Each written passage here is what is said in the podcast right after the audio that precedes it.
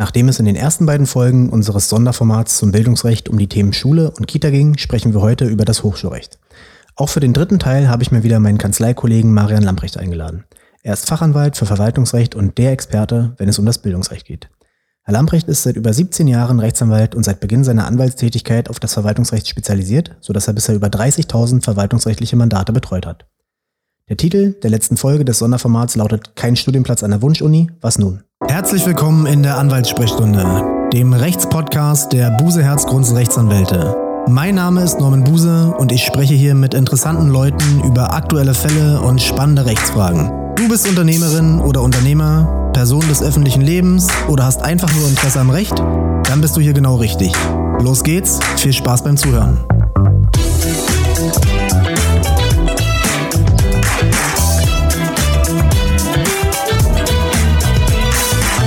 Hallo Herr Lamprecht. Hallo Herr Buse, grüße Sie. In der letzten Folge zum Bildungsrecht geht es heute um die Hochschulzulassung. Viele Abiturientinnen und Abiturienten stehen nach dem Abitur vor dem Problem, dass sie mit ihrem Wunschstudium nicht beginnen können, weil der eigene Abischnitt nicht für den Numerus Clausus des Studiengangs ausreicht. Im Ergebnis folgt ein, ein Ablehnungsbescheid, der je nach Studienfach entweder direkt von der Uni oder von Hochschulstaat verschickt wird. Was kann man in solchen Fällen tun? Also man muss sich dann natürlich erstmal ansehen, warum jetzt abgelehnt wurde. Ähm, das kann eigentlich nur zwei Gründe haben. Entweder man erfüllt die Zugangsvoraussetzungen für den Studiengang nicht. Dann wird es schwieriger. Zumindest muss man schauen, dass man nachweisen kann, dass man tatsächlich diese Zugangsvoraussetzungen erfüllt. Häufigster Grund wird aber sein, dass die Kapazität einfach nicht ausreicht, damit jeder einen Platz bekommt. Ähm, klar, wir haben nur eine bestimmte Anzahl von Plätzen, die muss dann vergeben werden. Und wenn man da in einem Rangplatz nachrangig ist, bekommt man halt die Ablehnung. Was kann man jetzt dagegen tun? Man, ähm, je, nach, je nach Bundesland muss man im Zweifelsfall da Widerspruch oder Klage einreichen gegen diesen Ablehnungsbescheid, aber nicht zwingend. Ähm, oft ist es halt ausreichend, wenn man einen weiteren zusätzlichen Antrag stellt, nämlich einen sogenannten Kapazitätsantrag, mit dem wirft man dann der jeweiligen Uni oder Hochschule vor, dass sie ihre Kapazitäten gar nicht ausgelastet haben. Ja, man ähm, sagt halt, da sind noch freie Plätze da und man möchte gern einen von diesen Plätzen haben. Diesen Antrag muss man stellen und im Zweifel muss man dann einen gerichtlichen Eilantrag dann dagegen einreichen. Okay, ich nenne das das Verfahren, das Gesamtverfahren mal Studienplatzklage. Mhm.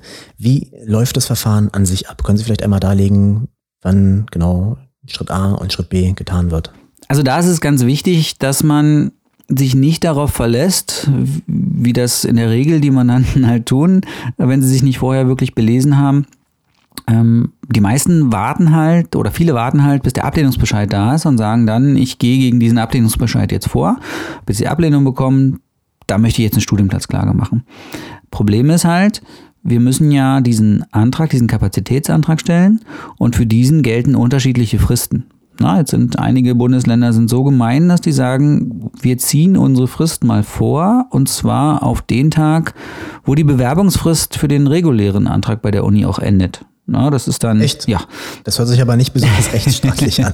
ist es, ist aber bestätigt, äh, kann man nichts machen. Das ist halt ein Verfahren, ein Antrag, den man stellen muss. Und ähm, da haben die Gerichte auch schon drüber entschieden, das ist zulässig.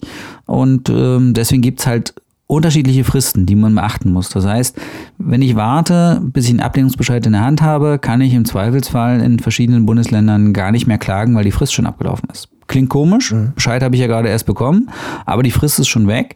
Ähm, ich könnte halt nur noch gegen diesen Ablehnungsbescheid klagen, aber wenn ich jetzt allein die Rangfolge angreife, ich halt einen Abischnitt von 3,0 habe und Medizin studieren will, dann komme ich halt nicht rein. Das ist, äh, ich kann halt auf dieser Rangliste dann ähm, nichts aufdecken, was einen da ganz nach vorne schießt. Ja, das Einzige, was funktioniert hätte, möglicherweise wäre diese Kapazitätsklage, die Studienplatzklage, wo ich nachweise, dass da noch freie Plätze sind und wir darüber einen Platz bekommen.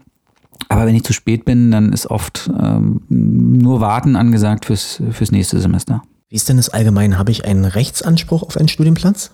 Ja, ähm, Artikel 12 im Grundgesetz sagt uns, dass wir einen Anspruch haben auf die freie Wahl des Berufes und dazu gehört natürlich auch meine Ausbildung, also mein Studium. Wenn ich Architekt oder Architektin werden will, dann äh, muss ich natürlich halt auch die Möglichkeit haben, Architektur zu studieren. Und ähm, deswegen hat das Verfassungsgericht gesagt, schon, schon etliche Jahre her, ähm, dass man halt einen Anspruch auf äh, die Zulassung hat und das nur dann versagt werden kann, wenn die Uni oder die Hochschule wirklich nachweisen kann, dass keine Kapazitäten mehr da sind. Gut. Und welche Voraussetzungen muss ich allgemein erfüllen, damit ich die Studienplatzklage durchführen kann? Abitur muss ich haben. Ja, genau, genau. Ja, die Hochschulzugangsberechtigung, die brauche ich. Äh, muss nicht unbedingt Abitur sein. Äh, Hochschulzugangsberechtigung erwerbe ich zum Beispiel auch dann, wenn ich wenn ich eine Berufsausbildung gemacht habe und dann drei Jahre beispielsweise gearbeitet habe in dem Beruf, dann habe ich auch eine Hochschulzugangsberechtigung mit beruflicher Qualifikation oder ich habe schon mal ein anderes Studium abgeschlossen, also Fachhochschulstudium beispielsweise möchte jetzt auf der Uni studieren, ähm, dann habe ich auch eine Hochschulzugangsberechtigung, ähm, wie auch immer. Ich muss natürlich die Zugangsvoraussetzungen für den Studiengang erfüllen. Ja, das ist im, im Bachelorstudiengang ist das im Wesentlichen nur diese Hochschulzugangsberechtigung, Abitur, Fachhochschule, Fachhochschulreife oder ähnliches. Ähm, das reicht. Aber im Masterstudiengang ist das manchmal schon mehr. Da muss man dann schon bestimmte Kriterien aus dem Bachelorstudiengang erfüllen oder manchmal gibt es halt auch Eignungsprüfungen, dann wird es schwierig. Ähm, Bayern hat da ganz viel gemacht dass man für einen Master dann irgendwie eine, eine Eignungsprüfung ablegen muss und wenn man die nicht besteht, dann ist man raus aus dem Verfahren äh, oder bestimmte Credit Points in dem Bachelorstudiengang oder so. Da muss man genau schauen. Also Zugangsvoraussetzungen muss ich auf jeden Fall erfüllen. Und bei manchen Universitäten muss ich mich auch vorher beworben haben. Ah. Ne, das ist nicht überall der mhm. Fall. Manchmal kann man auch klagen, wenn man sich gar nicht beworben hat. Da sind die Mandanten dann auch mal verwundert, wenn ich denen sage, ja, wir könnten aber in Berlin, ja, wenn jetzt beispielsweise in Potsdam äh, ähm, eine Klage anstreben. Ich sage denen, da macht das gar keinen Sinn mehr, da ist die Frist beispielsweise schon abgelaufen und schlage denen dann vor, in Berlin eine Klage äh, einzureichen. Dann sagen die oft, ja, da habe ich mich nicht beworben, da kann ich nicht klagen. Doch, mhm. ja, in Berlin zum Beispiel geht's, da kann ich klagen, ohne mich beworben zu haben und in anderen Bundesländern teilweise auch. Ja, da muss man dann ganz genau schauen.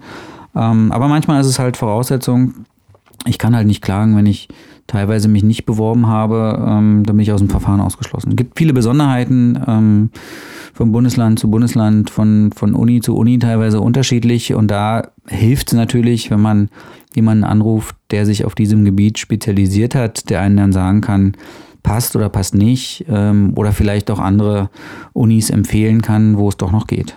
In manchen Studiengängen muss man Tests machen. Ich meine, im Sport ist es so, wenn man Sport studieren möchte, muss man verschiedene Sportvoraussetzungen erfüllen. Mhm. Wenn man Kunst studieren möchte, muss man, meine ich, einige Sachen machen, die, die noch eine Rolle spielen oder bei Musik auch. Wie ist das, wenn ich diese Sachen nicht bestehe, bestehe und bestanden habe? Kann ich dann trotzdem was machen? Ähm, nein. Wenn ich, also das Einzige, was ich da machen kann, ist wirklich zu prüfen, ob in dem Verfahren äh, in, dem, in dem Test, der da durchgeführt wurde, ob da irgendwelche Fehler mhm. passiert mhm. sind. Ja, das kommt schon mal vor. Also wir betreuen auch solche Fälle und äh, oft kann man da auch äh, was nachweisen, aber wenn ich das nicht kann, dann bin ich ausgeschlossen. Ich kann halt, wenn ich besondere Zugangsvoraussetzungen habe, wie einen Sporteignungstest oder halt in den ganzen künstlerischen Studiengängen, äh, wo ich, wo ich eine Mappe abgeben muss und wo dann geprüft wird, ob das äh, ausreicht, künstlerisch ausreicht, ob ich geeignet bin für den Studiengang, da kann ich dann nichts machen, wenn ich das, wenn ich da nicht irgendwelche Fehler aufdecken kann. Spielt der Abiturdurchschnitt im Rahmen der Studienplatzklage eine Rolle? Teils, teils. Also es gibt Universitäten, wo die Note deswegen eine Rolle spielt, weil die Plätze dann anhand der Rangfolge weiter vergeben werden. Also wenn ich jetzt ein Verfahren habe, einen Studiengang an einer bestimmten Universität, da gab es reguläre Zulassungen, meinetwegen bis 1,6 ähm, und ich habe jetzt äh, jemanden, der da klagen will, zu mir kommt mit 3,0, dann muss ich dem sagen, es bringt nichts, ja, weil an der Uni die, die Note bei der Verteilung der von uns aufgedeckten freien Plätze äh, trotzdem eine Rolle spielt und mit 3,0 wird das nicht mehr reichen. Aber bei anderen Universitäten, wo die Note dann am Ende egal ist, ähm, da kann ich natürlich klagen. Okay. Können Sie einschätzen oder ungefähr zumindest einschätzen, wie viele Kapazitätsverfahren Sie bisher gemacht haben und betreut haben für die Mandanten? Oh, ich äh, mache das ja schon sehr, sehr lange und ähm, die Zahl ist wirklich riesig. Ja, die meisten Verfahren, die ich so betreut habe, also quasi am Ende sind das ja äh, Studiengänge wie Human, Zahn und Tiermedizin, wo die meisten Verfahren sind, aber ähm, ja, das ist auf jeden Fall fünfstellig. Ja, das sind das sind sicherlich 20.000 30.000 Verfahren, die da insgesamt aufgelaufen sind. Zeigt auch, dass es keine kleine Nische ist, diese, diese Kapazitätsverfahren, sondern dass es wirklich viele Leute auch in Anspruch nehmen und schon in Anspruch genommen haben. Ganz klar. Also das sieht man ja auch daran, dass ähm, gerade in Medizin ähm, im, im gesamten europäischen Ausland, insbesondere osteuropäischen Ausland, ähm, da horrende Summen verlangt werden für das äh, Medizinstudium. Ja, sie müssen da 5.000, 6.000 Euro im Semester ähm, in Ungarn oder, hm, weiß ich nicht, Rumänien, sonst wo bezahlen, damit sie da Medizin studieren können. Ja, da haben sich ja die Unis. Unsummen zusammen, wenn man das mal hochkalkuliert. Ja, ja, genau. Das ist halt, also die eine Sache ist halt, man muss natürlich schauen, kann ich mir das überhaupt leisten? Das ist natürlich die Frage dann so, wenn ich ins Ausland gehe, aber der, der Grundsatz, wenn ich Ausland, ins Ausland gehe, ist ja, dass ich trotzdem zurück will, weil im Ausland kann ich halt meistens nur diesen ersten Abschnitt der ärztlichen Prüfung machen also nicht das gesamte Studium durchlaufen. Und das heißt, das Ziel ist es, immer wieder zurückzukommen. Und, ähm, das hört man recht häufig, dass die mh. nach dem Physikum wieder nach Deutschland kommen wollen. Und nach meiner Kenntnis haben die dann aber das gleiche Problem äh, mit den Kapazitäten. Auch da sieht es dann im höheren Fachsemester eigentlich nicht besser aus, oder? Ein ähm, bisschen besser, äh, weil da am Ende viel, viel weniger Kläger da sind. Im ersten Fachsemester klagen noch die meisten. Ähm, sobald ich dann ins zweite, dritte, vierte klage, ähm, wird es weniger. Im fünften, nach dem ersten Abschnitt der ärztlichen Prüfung, wird es schon wieder mehr. Also da muss man dann ganz genau schauen, vielleicht auch eine Strategie entwickeln. Also Leute, die viel Geld haben und sagen, mir ist das Geld egal, die machen das oft so, dass sie sagen, das Kind fängt erstmal im Ausland an. Ähm, wir versuchen dann ins zweite oder dritte Fachsemester hier in Deutschland irgendwo einen Platz zu ergattern machen dann die Klagen parallel quasi und äh, sobald ich da eine Zulassung in Deutschland habe, wechsle ich einfach. Wir sind ja eine Berliner Kanzlei. Sind Sie auch in anderen Bundesländern tätig? Wie sieht es da aus? Wir sind in jedem Bundesland tätig und führen da entsprechende Verfahren. Äh, das ist jetzt nicht nur auf den Berliner Raum begrenzt. Also wir haben natürlich zahlenmäßig auch viele Verfahren, die in Berlin und Brandenburg hier geführt werden. Aber ich klage für die Mandanten natürlich auch in, in Bayern oder in Schleswig-Holstein. Das ist äh, gar kein Problem da die Verfahren ja in der Regel nicht mit einer mündlichen Verhandlung geführt werden, sondern in dem Eilverfahren wird im Zweifelsfall im schriftlichen Verfahren entschieden, Unterlagen, Argumente werden so ausgetauscht schriftsätzlich und dann gibt es eine Entscheidung und deswegen können wir da völlig unproblematisch die Mandanten in dem gesamten Gebiet der Bundesrepublik äh, beraten und vertreten. Kann man sich eigentlich in jedem Studiengang einklagen und variieren die Erfolgschancen zwischen den Fächern und Hochschulen? Es gibt natürlich so Studiengänge und Hochschulen, wo man sagen muss, da ist es leicht, total leicht, sich da einzuklagen. Also wenn ich jetzt vor Was sind da für Beispiele? Ja, genau, wenn ich Forstwirtschaft ja. in, in Eberswalde studieren will, da, da gibt's halt immer nur ein paar Kläger und ähm, in der Regel bekommen die da einen Platz. Also da würde ich sagen, weit über 90 Prozent, vielleicht sogar. Also ich, es gibt sicherlich, wenn ich nachschaue, Unis oder Hochschulen, wo ich, wo ich 100 Prozent der Mandanten untergebracht habe. Ähm, aber äh, auf der anderen Seite hat man natürlich Studiengänge wie Humanmedizin oder Zahnmedizin, wo dann so viele Kläger da sind, dass es nicht mehr für jeden reicht. Ne? Also wenn ich jetzt zwei Kläger habe, dann nimmt die Uni den auf. Aber wenn ich 100 Kläger habe, dann kann die Uni nicht sagen, ich nehme die alle auf. Ne? Das geht nicht. Da muss dann wirklich. Was passiert dann? Ne, da muss, da muss, also wir prüfen dann wirklich durch, wie die Kapazität dann aussieht bei der Uni. Und ähm, wenn wir dann freie Plätze finden, das kann, also wir haben auch schon immer über 100 freie Plätze gefunden, ne, so ist es nicht. Ähm, die werden dann unter den Klägern vergeben und je nach Bundesland dann entweder nach der Note, nach den Rangkriterien oder äh, wenn das äh, nicht der Fall ist, dann einfach per Los. Dann werden alle in den Lostopf geworfen und wird ausgelost.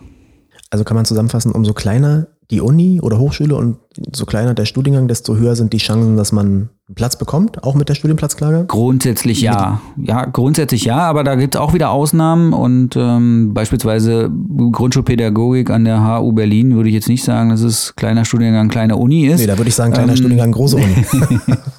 genau. Ähm, aber da sind die Chancen halt auch wirklich gut. Ähm, ja, da muss man im Zweifelsfall dann einfach mal schauen, wie sind so die, die Verfahren der letzten Jahre gewesen, was hat sich zwischendurch jetzt irgendwie geändert, gibt es irgendwas, was man berücksichtigen muss und da muss man entscheiden, wo klagt man. Ja, dafür ist der Anwalt ja da für genau. die Beratung. Und die medizinischen Studienfächer sind deshalb so schwer einzuklagen, weil es da einfach so viele Klägerinnen und Kläger parallel gibt. Genau, also das heißt jetzt nicht, dass ähm, Medizin, dass in dem Studiengang wir nicht nachweisen können, dass da Plätze frei sind. Ähm, dass wir finden schon äh, genügend Plätze da in den entsprechenden Hochschulen. Ähm, nicht überall, aber doch bei vielen. Und ähm, das Problem ist in der Tat, dass da zu viele Kläger da sind und die Plätze halt nicht ausreichen und im Zweifel da gelost werden muss. Wie lange dauert so ein Kapazitätsprozess im Schnitt? Kann ich zum gleichen Semester anfangen, zum, zum nächsten Semester? Also es gibt Universitäten und Studiengänge, die wirklich fast regelmäßig vor Semesterbeginn halt auch entschieden werden, beziehungsweise eine Woche oder vielleicht zwei Wochen ins Semester hinein entschieden werden. Ähm, eine Entscheidung, also wenn wir uns einigen mit der Universität, dann geht das natürlich immer viel schneller, weil das Gericht dann keine Entscheidung treffen muss. Aber viele Gerichte sind halt auch sehr, sehr bemüht, die Entscheidung zu Semesterbeginn hinzubekommen. Also beispielsweise Hamburg oder, oder Göttingen sind da relativ schnell. Auf der anderen Seite gibt es so Universitäten und Gerichte, wo sich das Verfahren dann sehr in die Länge zieht. Also wenn wir uns da nicht wirklich einigen können, dann, dann kann ich in Potsdam zum Beispiel hm, schon vorhersagen, dass wir den Einstieg ins laufende Semester nicht mehr hinbekommen. Ja. Meistens läuft es dann darauf hinaus, dass wir einen Platz bekommen und die Mandanten dann einfach verzögert zum Sommersemester oder im Wintersemester nächstes Jahr dann wirklich anfangen können. Da sind die halt auch mit zufrieden, wenn die sagen, ja, okay, das passt schon, dann mache ich zwischendurch noch dies oder jenes. Wenn ich das so planen kann, ist das gut. Ähm, aber man kann halt nicht garantieren, dass halt immer zum laufenden Studium man das äh, Studium wirklich aufnehmen kann. Manchmal ist die Zeit dann so weit fortgeschritten, dass es, dass man es nicht mehr nachholen kann oder schon Prüfungen verpasst hat oder so, dann, dann geht es halt nicht mehr. Kann man sich auch ohne Anwältin oder Anwalt einklagen? Ähm, ja, ähm, grundsätzlich vom, von den Voraussetzungen fürs Verfahren ist das überhaupt gar kein Problem. Alles, was erstinstanzlich läuft, braucht man keinen Anwalt für das Verfahren. Aber man muss natürlich wissen, was man da tut. Also es gibt so viele verschiedene Voraussetzungen, die ich erfüllen muss, Besonderheiten bei den einzelnen Universitäten, was meinen Antrag angeht, die Formvorschriften für den Antrag, was ich alles einreichen muss. Ähm, die Rechtsprechung, die dazu zu berücksichtigen ist, das, das ist einfach so viel, dass da häufig auch Fehler passieren. Ich habe es häufig, dass Mandanten zu mir kommen und sagen, gucken Sie mal hier, ich habe den Antrag gestellt, das und das gemacht dann sage ich, ja, schicken Sie mir mal zu. Wenn ich dann drauf gucke, muss ich sagen, das tut mir wirklich leid, aber das wird nicht ausreichen. Ne? Das, das, weiß ich, das äh, lässt das Gericht nicht durch, äh, weil da diese oder jene Voraussetzungen halt fehlt. Das ist dann natürlich ärgerlich, wenn man halt ähm, nicht das nötige Know-how hat, diese Verfahren wirklich so zu führen, dass es am Ende klappt. Ja? Man verschenkt halt Zeit und im Zweifelsfall, wenn man diese Verfahren selber schon eingeleitet hat, auch gerichtlich, hat man vielleicht schon Kosten erzeugt, die, die eigentlich überflüssig sind. Ne? Deswegen immer einen und, Anwalt fragen. Genau. Und man kann ja auch gar nicht einschätzen, wie die Chancen tatsächlich in dem Studiengang sind und an der Uni.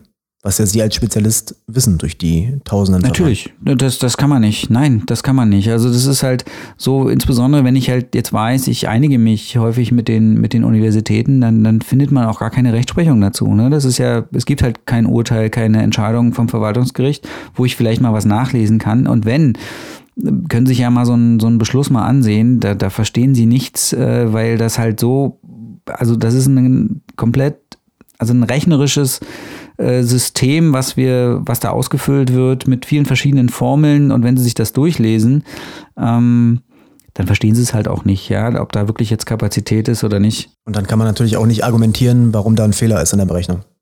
Genau, ganz genau. Das ist, ähm, da kann man als, als äh, Nicht-Jurist oder nicht, sogar als nicht spezialisierter Jurist, kann man damit dann überhaupt nichts anfangen. Wollte gerade ja. sagen, das zeigt ja auch einmal mehr, wie wichtig es ist, in diesem Bereich sich einen Spezialisten zu suchen. Na klar, also ich habe zum Beispiel auch jetzt ein Verfahren, wo äh, die Mandanten zu mir gekommen sind, weil da ein Anwalt einen Fehler gemacht hat. Ja, der, der Anwalt hat ein Verfahren eingeleitet, hat dann das Gericht hat dann eine allgemeine ähm, Verfügung gemacht. Ähm, das war jetzt nicht speziell auf diesen Fall gestrickt, ähm, aber der Anwalt hat dann gleich einen Schrecke bekommen, weil er gedacht hat, er hat was falsch gemacht, hat die Klage zurückgenommen. Mhm. War aber falsch. Also hätte er die Klage nicht zurückgenommen, wäre der Mann dann zugelassen worden.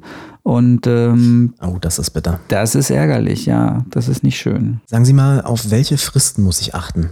Wenn, also wenn, wenn man jede Uni im Bundesgebiet ähm, sich betrachtet, dann sage ich immer vor der eigentlichen Bewerbung, weil vor der normalen Bewerbungsfrist läuft keine ähm, Frist für dieses Kapazitätsverfahren für die Studienplatzklage ab.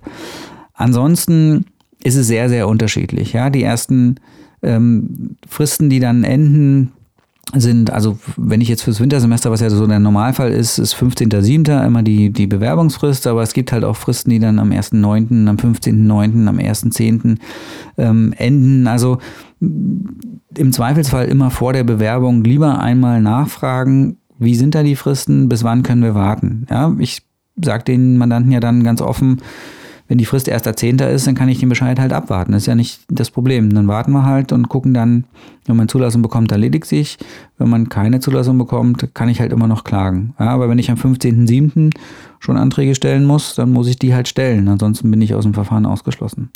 Und dann gibt es noch Besonderheiten. Also zum Beispiel für einen Masterstudiengang kann die Uni teilweise selber Fristen auch festlegen, bis wann die Anträge da sein müssen. Da muss man ganz genau schauen. Und klar ist, dass die Uni da nicht netterweise den Antrag, äh, die Frist so spät setzt, äh, dass das für alle noch gilt, sondern im Zweifelsfall ist die dann halt auch schon sehr, sehr früh. Und auch die Frist zu finden, das ist nicht einfach. Steht in keiner äh, Verordnung, muss man an den Satzungen der Unis gucken oder so. Das ist schwierig, äh, da diese genaue Frist zu finden und ähm, die hält dann natürlich keiner ein, der sich mit dem Verfahren nicht auskennt.